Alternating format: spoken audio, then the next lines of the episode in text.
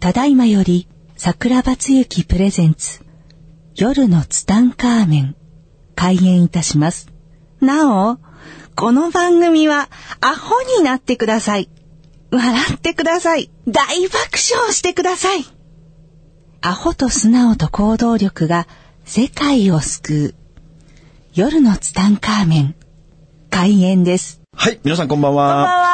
今週もやってまいりました。夜を貫くツタンカーメン75億光年に一人の一斉桜をつゆきと、アシスタントのギャオでございます。今週もどうぞよろしくお願いします。貫いてる夜つな、いや、貫いてるでしょ、あいつも。そうですねいつもいつも毎回初めてこでう、すよ夜をつんざいてますけれど夜を貫いたバーもジョねン。はびっくりしました。あの、もういきなり本題入っていいんですかどうぞちょっと自分の宣伝したいんですけれどもどうぞ、あの、アネモネという雑誌にね、はい。えー乗っけていただきましてあ、結構こう、スピリチュアル系の雑誌ですスピね。リチュアル系の雑誌はい。あそこにですね、あのーもう関東カラーでですね、6ページも乗っけていただいてえ、ー、すごで、い。 11月9日に発売になってるので、えはい。えーもうぜひですね、見ていただきたいんですけども、肝心の本人がまだ見てないんですよ。まだ見て ない。まだ見てない。送りますねって言ってくれて、待ってたんですけど、来てないんですね。多分うちの会社に行っちゃってるのかあなー。会社自分の家に来てないので、僕もまだ読んでないので、何が書いてあるのか知らないんですけれども、でもまあ読んだ人から、まあたくさん連絡いただきましたけども、結構良かったらしいので、本当ですか何の特集ですかえっとね、全シャリでしたね。あ、全社ではい、物を手放しましょうねという、えー特集をやっていただいて、はいまあ姉もねさんにね、乗っけてもらうのね、これで4回目なんですよ。あ、そんなに。そうなんですよ、出てるん実は。です結か構ね、乗っけていただいて、はい。で、今回ね、多分もう今回4年か5年ぶりぐらいに乗っけていただいたんですけども、あ、お久しぶりです、そうね。そう、久しぶりだったんだけども、久しぶりに編集長とこう、いろいろ話をしたときに、はい。もう桜さんの話は面白す ぎると。もうあまりにも面白いので、来年2月から、はいなんかこう、開運特集をするらしいんですよ。うん。だからその開運特集をするので、来年2月からまた喋ってくれ言われたので、へえ。まあ3月発売の姉もねからまた、もしかしたら開運、復活そうそう、復活、ね、呼んでくれたらいいけど、まあ今回ね、評判が良かったら呼んでくれるのかもしれないですけどもね。皆さんの力が必要です。ですね。まあ皆さんが、アマゾンのレビューとかでも書いてくれたらいいんだな、きっとな。皆さん12月号ですよ。だって表紙にもう僕の名前がなんか乗っかってましたからね。そう。だってこれ、ギャオさんの見てるの2015年ですよ。あ、本 当だ。あなた、あなたタイムマシンで戻ってるじゃないですか、過去に。ちょっと。もう過去を振り返ってばっかりいるからダメなんです5次よ元。なの、5次元なの。もう前だけ向いていこう、前だ全然け。出てこないと思った。去年の見て去年のですよ、2016年。でね、僕あの、中国に行ってまして、はい。まあ一昨日帰ってきましたよ。な、そうでしたね。はいなんかすごい素敵な水晶の。そうですね。私に一個欲しいのあった。あったレインボーが入ってるやつ。ああ、あれ実はね、んあそあれね、写真よりも実物の方が全然綺麗なんですよ見たい。これね、ギャオと一緒ですよ。俺、ギャオもさ、写真ひどいけどさ、実物いいじゃそなう、いみんなに言われる。でしょギャオの、ギャオのね、写真の悪さ、定評あるよね実。物の方がいいって言われる。でも逆よりいいじゃん。そうだね。写真がめちゃくちゃいいのにさ、あったらさ、ゲットするよりも さ、写真。ありがちですねありあがち。りがちありがちこれ結構きついよ。ありがちでこれね、顔見たらわかんだよ。その、出会った時の、え写真はあんな綺麗なのに、実物なんでこんなひどいのっていう顔でわかるじゃない私は逆しかないから。 で、いいじゃない。いいいいうん、だって本当ギャオ文句の、はなね、いギャオの写真はさ、毎回ね、 なかなかのなかなかだから。なんでそんなに実物はね、あの、いいからね。で、もうそんなこといいんだけども、あの、中国行ってて帰ってきて、はいでね、今回もね、たくさん事件が繰り広げられまして、はい。まあ、前回も、ないっすかなもう結構前に喋りましたよ。その、中国に物申すみたいな。ああ、怒ってましたね。あのーあの壁が。そうです、そうです。あの、ホルムアルデヒド。うん。でね、今回その、ビルにはい。行ったんですよ。ままたあ、買わなきゃ、買わなきゃいけなかったので、まあ、しょうがないから、その、もうね、本当ね、東京ビッグサイトみたいなでかいビルですよ。うん。で、そのでかいビルで、まあ、問屋さんがもう何千件って入ってるわけですよ。はい。でもうオープンしてるから1年ぐらい経ってるから、大丈夫かなと思って、まあそのビル入って買い付けしたでしょ、はいもうね、2時間半したらね、頭が痛くなってね。やっぱりまだダメだった。ダメだね。もう頭痛くてギブアップで出てきたけど、そこね、6時間ぐらい頭痛が取れなかったね。へえ、そんなに有害物質が。有害だね。もうあれはね、大問題ですよ。ほんでね、やっぱね、うん。そこでやっぱり赤ちゃんとかいるんだよ、いっぱい。あ、暮らしてる方もいいや、るからく。いや暮らしてるわけじゃなく、ほら、そこの、店番してる人が赤ちゃん店番してる人をあやのしてる、そうそう、赤ちゃんとか寝てたりするわけですよ。でね、もうね、3人死んでるって。えそのビルで。病気で。そのホルマールデヒトのせいで。えー、もうね、だいぶやばいじゃないですか。だいぶやばいです。でね、そこで働いてる若い女の子たち、ほら、バイトとして来る人とかさ、はいあの、妊娠してる人とかも突然来たりするじゃない、あの、その時にね、はい妊娠してる人は、んほとんどの可能性で子供がダメになっちゃうんだって。へえー、そんでねなに悪いんですか、普通のひ若い女の子たちは、うん。全然妊娠できないんだって。えー、じゃあやっぱホルモンバランスとか、なんかもういろいろ影響が出てるいんですや、もうう、影響ありまくりですよ。だけどさ、ん。みんな知らないんだよ。なんでだかわかんないんですそう、だから原因が、原因がみんな知らないんだよ。あの、壁のね、接着剤とかの接着剤と話だか、っていうのはもうね、全然わからないわの。かんない。全然わからないから、なぜか、なぜかわからないけども、体調が悪いといなぜう。か子供が流れる。そうそうそうそう。でね、やっぱね、白血病が多いんだって。へえ。ひどいよね。ひどい。だけど、うんそこの社長だけその話を知ってるわけよ。うん。だからもう問屋がさ、何千件も入ってるわけだよ。うんもうビッグサイトよりでかい建物だからさ、で、そこに小さな、もう何坪ぐらいかな ?3 坪ぐらいのお店がさ、もう何千件って入ってるけども、はい。社長さんは来ないんだよ。会社に。調子悪くなっちゃうから。調子悪くなっちゃうから。うん。これもまたひどい話だよね。従業員だけ、従業員にはそんな話はしないで、従業員だけ何も知らないで働いてて、従業員だけ体調悪くなるっていう、殺人ビルディングだよね。いやー。だから本当に僕2い時間半で頭痛くなったよ。やー、怖い。でね、3年ぐらい取れないって言ってたね。その有害なあ、ーそんなにかかるんですねそう、。かかりますね。だってほら、問屋だからさ、その空気の入れ替えとかできないんだよ。普通の家とかだったらさ、空気の入れ替えとかはいドア開けたらはいはい窓開けたりできるじゃない。でもあそこ締め切りだからさ、えー。 1階とかだったらまだいいんだよ。入り口があるから。うん。だからもう本当広大でさ、まああれ本当大問題だなと思いますけれども、はいそんな中でね、今回そのお世話になった社長さんがいてね、まあいつもその町に行くとその社長さんにお世話なんだけども、はいこれお前はしゃ喋りましたよ。その中国、あの、中、中国のお子さんのその学校、大変だっていう話をしたでしょ。学校の話生徒がさ、いやとにかくその中国の教育がすごいんだよ。良くないってこといや、良くないんじゃなくて、もうやらせすぎあー、今詰め込んでるんですかもうね、詰め込みよ。もう半端なく詰め込むから、あの、その中国のね、はいだからそのお世話になってる社長さんの息子が高校1年生になったんだよ。あー、はい。高校1年生になると、んもう中国の教育問題、ほこれすごいよ。授業は、いつ始まるかっていうと、朝6時半。早っ。終わるのが10時。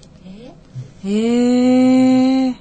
そこら辺のね、朝6時半から終わるのが10時だよ。そこら辺の企業の人より、いや、もうもうね、ブラックスクールだよ。よ。うん、ブラックスクールだね。半端ないよ。へえ。でね、うん。日本はもうゆとり教育でさ、うん。土日休みじゃないあ、今もそうなんです。今も土日休みだよ。だけど、うん。中国は、なんと、休みがないのないんだよ。ええ。月に1回だけ、日曜日が休みな時があるらしいんだよ。そん、何でねするの、日曜日はん、唯一、ん朝6時半、6時半から授業が始まって、はい。 12時で1回終わって、うん。午前授業で、終わってみんな家に帰って、うん。次の授業4時半から始まるって4時間半休めるんだって。日曜日だけ唯一。ええ。うん。で、4時半からまた授業が始まって、夜10時まで。これを、延々と3年間青続け春なきはゃ青いけない。春。ない。なんか部活とか、部活ない。なんか下駄箱でどうのとか。ない。ないの。恋愛も禁止だから。も恋う愛付き合ってんの見つかったらもうその場で、もう退学。で、みんな一人っ子なんでしょそうそうそうそう。ええ、それはちょっと心配ですね。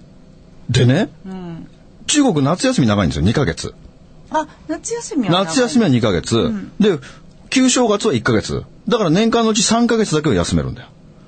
また極端ですね。だ、でも、うん。休みがないってさ、ちょっとすごくないですか朝6時半から夜10時まで授業だよ。うん。やばくないこれ。やだ。嫌だようね、ん。でも、これがスタンダードなわけだよ、中国では。これがスこれもし僕らがそんな思いをしたらさ、もう学校行きたくないとか、もう辛くて嫌だとかなるけど、ん中国の子供たちは、まあ、嫌、嫌は嫌だろうけど、うん。もう生まれた時からもうそういう、他知らないじゃない。でも聞いたことある。あの、日本の高校生のアニメ見て、うん高校生の、高校が舞台のアニメ見て衝撃を受けはい、いる、や、衝撃受けますよ。中国人の人がいっぱいいる。いや、いっぱいいますよ。部活してたり。そうそうそうそう。みんなだかでら部活ってそういう概念がないの、まず。そうそうそうそうそうそう。部活の概念もないし、んそのなんかこう、付き合うっていう概念もないわけだよ。うん。てかでもつ、つ付き合う元気もないでしょ。そうだね。朝6時半から夜10時だよ。うん。で、帰ってさ、ご飯食べてお風呂入ってなんだかんだしたらもう12時だよ。うん。またね。でも次の日も勉、強しないと。朝5時半ぐらいに起きなきゃいけないわけでしょ。こんな生活を休みなくしなきゃいけないわけだよ。無理ですね。無理だよね。桜庭少年だったら無理ですね。いや、でもね。いよいよや、だからここで思うのは、うんだから僕はそれで、はい。辛くないのかなと思うわけだよ。これ日本人の感覚からしたら。だってありえないじゃん、絶対。うん。ありえなだいけど。も、うん。これがスタンダードだから、うん誰も不思議に思ってないっていうところがすごいわかるだからそれ他を知らないわけだよ、もうそういうもんだと思って暮らしてるからそれに対する不満がないわけだよまあ、その方が幸せ。そうその方が幸せなんだよ、その方が幸せなんだよ、日本はああなのにとか思わない方が思わない思わない思わないその方がいいでだすからね。よそを知らなくって、だからどこの国もそうなんだという認識でうん。学校に通ってるからよそを知らないから、うん。もうだからそ、それが普通なんだよ。だからそれに対してこう辛いとかもないわけだよ。うーん。だからその辺がすごいなって僕はちょっと思うわけだよね。そだかられ比べるものがないんだよ。に、みんなエリートになるのならないよ。ならないうんのそれだけやっても。そうそうそうそう。だからもう授業中みんな寝てんだもん。いえやもう眠くて。眠いでしょうけど。眠くて眠くて。授業なんか頭入んないのもう。だって一日さ、普通、日本だったらね、8時半スタートで、もう3時ぐらいには終わるじゃない終。わる。だいたい授業ってさ、だいたい6時間授業、 6時間授業だった私の時。 6時間授業でしょ今は知らないけど。中国違うわもう今日の14時間目はと か これややばいでしょ先生とかだいぶ辛いですね。もう先生が一番辛いって、ね。病気だから先生もうん子供と全く同じスケジュールだから、先生が一番大変だってそうですよね。だってわ私たちの高校の時とかも、私たち帰ってから先生仕事して、そうそうそうそう6時7時まではいつもやってらっしゃったらしいじゃないですか。うんだから多分先生は誰よりも早く来て、子供たちが帰った後帰るわけだよへえ、だからこの先生たちの離婚率が高いっていうねちょっと破綻しちゃいますね。破綻しますねもうだからそれを聞いて、いやすごいなって思うわけだよでもでもねその中国はさ、自殺しないんだよなんであ、そうだね。なんで中国人自殺しないんだよ結いや国民性の違いだ辛ねいのに。えだから辛いと思ってないからそっか。それ俺らの基準価値観から考えると辛いんだよ、でも中国人辛くないある よ全然辛くないそれがスタンダードだからっていう部分で今回僕は非常にこう衝撃を受けるわけですよなんかすごいですね。すごいよね。だから、そういう子供たちって日本人の子供たちから比べるとさ、本当天国のような生活だよね、日本ってね。うん。でも韓国もなんか似たような感じらしいんだけどね。韓国は自殺者。韓国は多いねいらっしゃるでしょ。韓国多いいらね。っしゃるって変だけど。うん。だから中国人はね、本当自殺しなくて、で、その中でもやっぱ自殺、子供たちの自殺はね、ほとんどないって。中国うん、ほとんどないって。僕が今回その行った中で、はいまあいろんな人に話を聞いたけども、やっぱりね、その自殺するのにあたって、はい。めったにいないけど、たまに自殺する人はね、やっぱビルから飛び降りるパターンが一番多いらしいんだ、中国では。うん。で、日本人がん多いのさ、電車に飛び込むのって結構多いじゃない結構多いんですか結局。だってダイヤ乱れまくりじゃん。東京なんかいつもダイヤ乱れてるでしょあれでも自殺しまくってるわけじゃないと思いますよい。や、飛び込みまくってんですよ、あれ。本当そんのべつ幕なし飛び込んでますよ、あれ。もうプールに飛び込むみたいに飛び込んでるからね、みんな。なことないって。 それでね、どんどん減っちゃうじゃん、人口が。それで、んで、中国人に聞かれたんだよ。うん。あ、これ、これ前回も言ったかもしんないな。あの、電車に飛び込む自殺っていうのは、その、中国人の感覚くらいと絶対ないんだって。うん、私の感覚からもないけど。な、なんでって聞いたら、うんいや、電車飛び込んだら痛いでしょって、それは痛いよね。そうね。それは痛いよね。そうね。だから本当にね、この中国の事情ってすげえなと相変わらずこう思うわけですよ。アメイジング。アメージングチャイナだよね。で、まあ今回もたくさんいろんなものを買ってきましたけれども、はいあのー、恵子さんのうん。おっしゃってるね、マゼンダピンクの水晶が売ってたんです よ。マゼンダピンクの水晶。マゼンダピンクの水晶があって、もうちょっとこれは感動したよね。でもこれ、マゼンダピンクの水晶なんてあるわけないから、うんまあこれ色を照射って言って、まあ塗ったわけじゃないんだけども、焼き付けたある色の、焼き付けてある。焼き付けた色のカラフルな水晶があるんですよ。うん、美しいんですか美い。しいですよ。え、だからそれ僕フェイスブック上げましたよ。あ、見た。何人かの人が欲しいとか言ってたから、あれ、恵子さんマニアにはきっとたまらないマゼンダピンク。マゼンダピンクのね。世界をマゼンダピンクで包む。そうそう。だからまあ、うちの店にも多分置くと思うんでね。まあ、ぜひ見に行ってほしいなと思いまそうすでけれすどもね。ね。ご興味がある方は、はい自由が丘天然石アメリさんまでね。ああ、そうだよね。あの、全然自分の会社の宣伝しないからね、ほんと結構怒られるんですよね。そうです今、ギャオに言ってくれて、ちょいちょい入れていきましょうああ、ちょいちょい入れていこうね。まあ、そんな話でね、えー、今回なんかテーマがあったりするんですかね。テーマを わ、この、わここまで喋ってテこーこマまをで喋聞って、くんはでい。すかはい。まあアメージングチャイナでいいんじゃないですかアメージングチャイナ。いや、アメージングチャイナの話喋りたいんだけどね、これ長いんだよ、先がね。あ、そっか。先が長いんで、またこう、次週とかになると、はいこのツタンカーメンお得意の自習引っ張るやつね引っ張るのはあんまり良くないでしょ、まあだからなんかこう、ギャオ的になんか質問とかありましたね、そういえばね。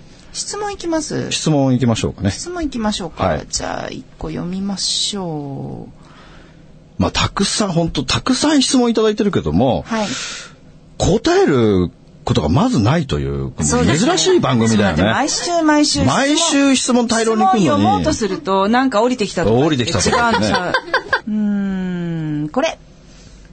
はい、どうなんでしょうか。桜庭さん、ギャオさん、こんばんは。はいはいこんばんはいつも聞いています。夜つたヘビーリスナーのゆきこです。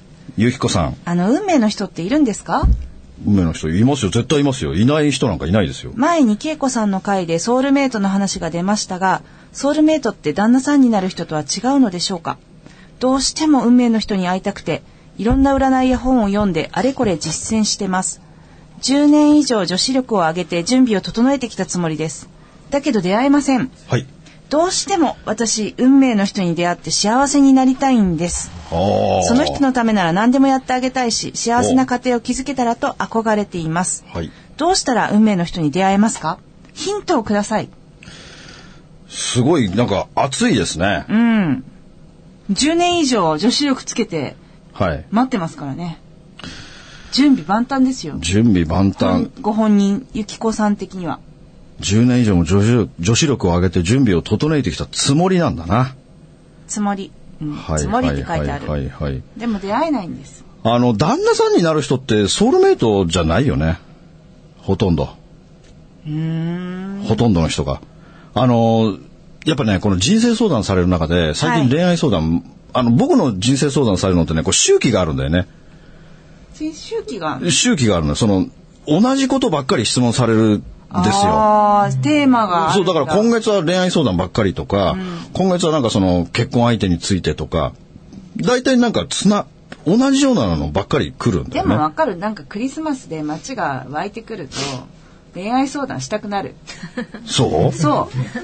あのーまあ、大体この今の質問を ね、まあ読んでいて、はいこれだまあ、ちょっと結婚、旦那さんになる人、まあ、だからソウルメイトが旦那さんになる人とは違うのでしょうかって、これまあ、ほとんど違いますよ。まあ、会えたらラッキーですよね。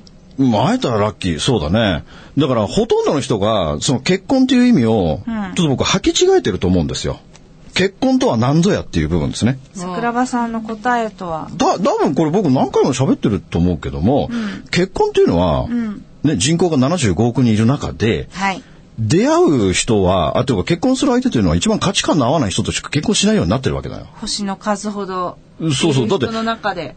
もうダントツナンバーワンに、こんなに価値観の違う人が、この地球上にいたんだと思う人としか結婚しないわけだかびらっ、くりしたと。そうそうそうそう。だから結婚って何ですかって言われたらもう一言しか言えないんだよ、もう。だから、違う価値観の人との、その価値観のすり合わせ作業ですよ。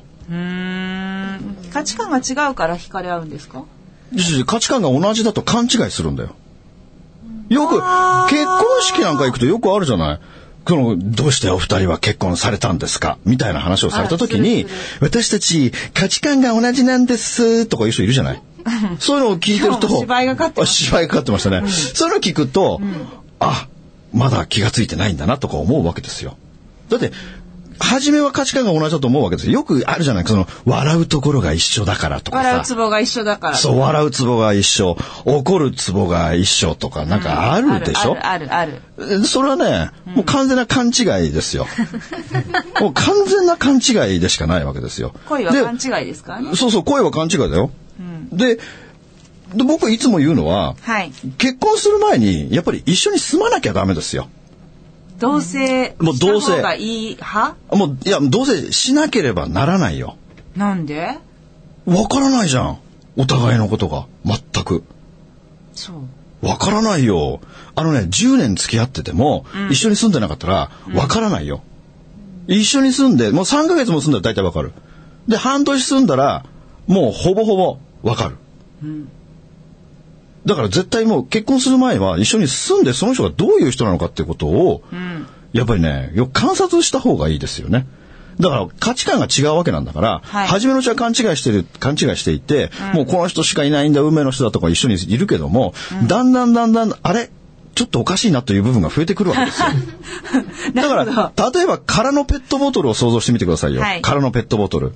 だいたい、初めのうちっていうのはね、あのーなんかこう、意見の食い違いとかあったとしても、ん自分が気に入らないところがあったとしても、はいそれはね、な我慢するんだよ、初めのうち見えなは。いふりとかできますねできるでしょ、うんもう好きだから。なんか聞き間違えたかも愛してるかみたいなら、ねあなたしか見えないの、みたいなね。そうね そんな感じだけども、はいこのね、小さな不満っていうのが、このペットボトルの中に少しずつ少しずつ溜まっていくわけだよ。振り積もっていく少しずつ少しずつ少しずつ少しずつ少しずつ少しずつ少しずつ少しずつ溜まっていき、最後どうなる最後の一滴、満タンになるとポタって一滴落ちるでしょ、外に。うんまあ一滴か二滴かはいはい落ちる。まあ表面張力みたいな感じで少し膨れて、我 ちょっとまだ我慢して慢してみたいな。で、最後の一滴がポトって落ちた瞬間にうん、結界が破れて、ベルリンの壁みたいなのがダーってなだれ込むわけですよ。ぶわーってなっちゃうそう、そうなった時に、はい初めて喧嘩が起きるわけですよ。ああこの喧嘩が起きた時にね、うん面白いもんでね、はいすっげえ些細なことなんだよ。あきっかけ喧は嘩け、きっかけはフジテレビだから、すげえ些細なことから喧嘩が始まるんだよ。その論法だと暴懐政かしい。懐かしい。プロデューサーが受けてるけども、もうプロデューサーを笑わせるために僕は昭和ネタ突っ込んでっから、ね。そうですね今日はちょっと今日は受けてくれたからよかったね。いいですだから、その、本当に、だって、いつもだったら全然そんなことをスルーするにもかかわらず、今日だけはなぜだか、イラッときて、はい何よあなたとか言ってしまうわけだよ。もうこう、もう一回、結界が崩れると、そこから先我慢っていうのはなくなるんだよ。うんだからもう何かあるためにもう言うわけだよ。言うからまたバトルが起きるという。だから、いつも扇の話をするけどもね、はい結婚する相手っていうのは、その自分の価値観の絶対範囲外にいるんだよ。うんでも範囲内にいると思うけども、結婚して初めて価値観がこんなに違う人が地球上にいるんだということに気がつくわけ。はいだからその時喧嘩が始まるけども、もう結婚っていうのはさ、本当にその価値観、違う価値観のすり合わせ作業だから、はいもう喧嘩して仲直りして、喧嘩して仲直りして、喧嘩して仲直りして、喧嘩して仲直りして、喧嘩して仲直りして、喧嘩して仲直りして、喧嘩して仲直りして、喧嘩して、仲直りして、初めて本当の夫婦になっていくわけだよ。じゃあ結界が崩壊してからがだからもう何回も、だから僕いつも言いますよ。何回も喧嘩しましょうって。で、何回も仲直りしようって。そうやって喧嘩して仲直りしていく中で、夫婦の絆というのが深まっていくわけですよ。だから目指すべきゴールというのは、チャーミーグリーンだよって話をいつもするんですよ。手つないでそう。両おじいちゃんとおばあちゃんそう、おじいちゃんとおばあちゃんが手をつないで、だから僕い、いろんな人聞きますよ。おじいちゃんとおばあちゃんで仲いい人すごくいっぱいいるよ。いるでしょだから、そういう人たち僕見ると聞くんだよ。あの、お二人は昔から仲がそうやって良かったんですかとか言うと、いやいや、私たちはね、みたいな。もうひどかった。この人は本当ひどい人だね、みたいな感じで。芝居がかかる始まるわけですよ。はいだから、あの人たちは初めから別に仲良かったわけではなく、やっぱりそのお互いの価値観のすり合わせ作業が完了したからこそ仲が良くなっていくわけですよ。まあ、お互いに認め合うってことですよね。だから自分の奥義を広げるってことですよ。だからこの自分の奥義を広げない限り、はい。だから広げられない人が分かれていくわけでしょ。だからその辺を理解して結婚しないと大変なことになると。だから結婚って結構ね、夢を持って今日結婚する人とかいるけども、やっぱ結婚っていうのはね、その価値観のすり合わせ作業でしかないので、はい修行ですよ、行。うん修行って前も言ってましたね。行ですよ。完全な結婚というのは行なので、はい大体ね、みんな結婚という漢字は知らないですよ。結婚の漢字書けますか大体ね、僕結婚って漢字書けるかって言ったらみんな書けないよ。ほとんどの、書100、けます150万パーセントの人が結婚という漢字を書けない。誰と喋ったんですかギャオだって絶対書けないよ。え、通常出回ってるやつじゃない出回って、だからそれね、もうね、騙されてるね。国家に。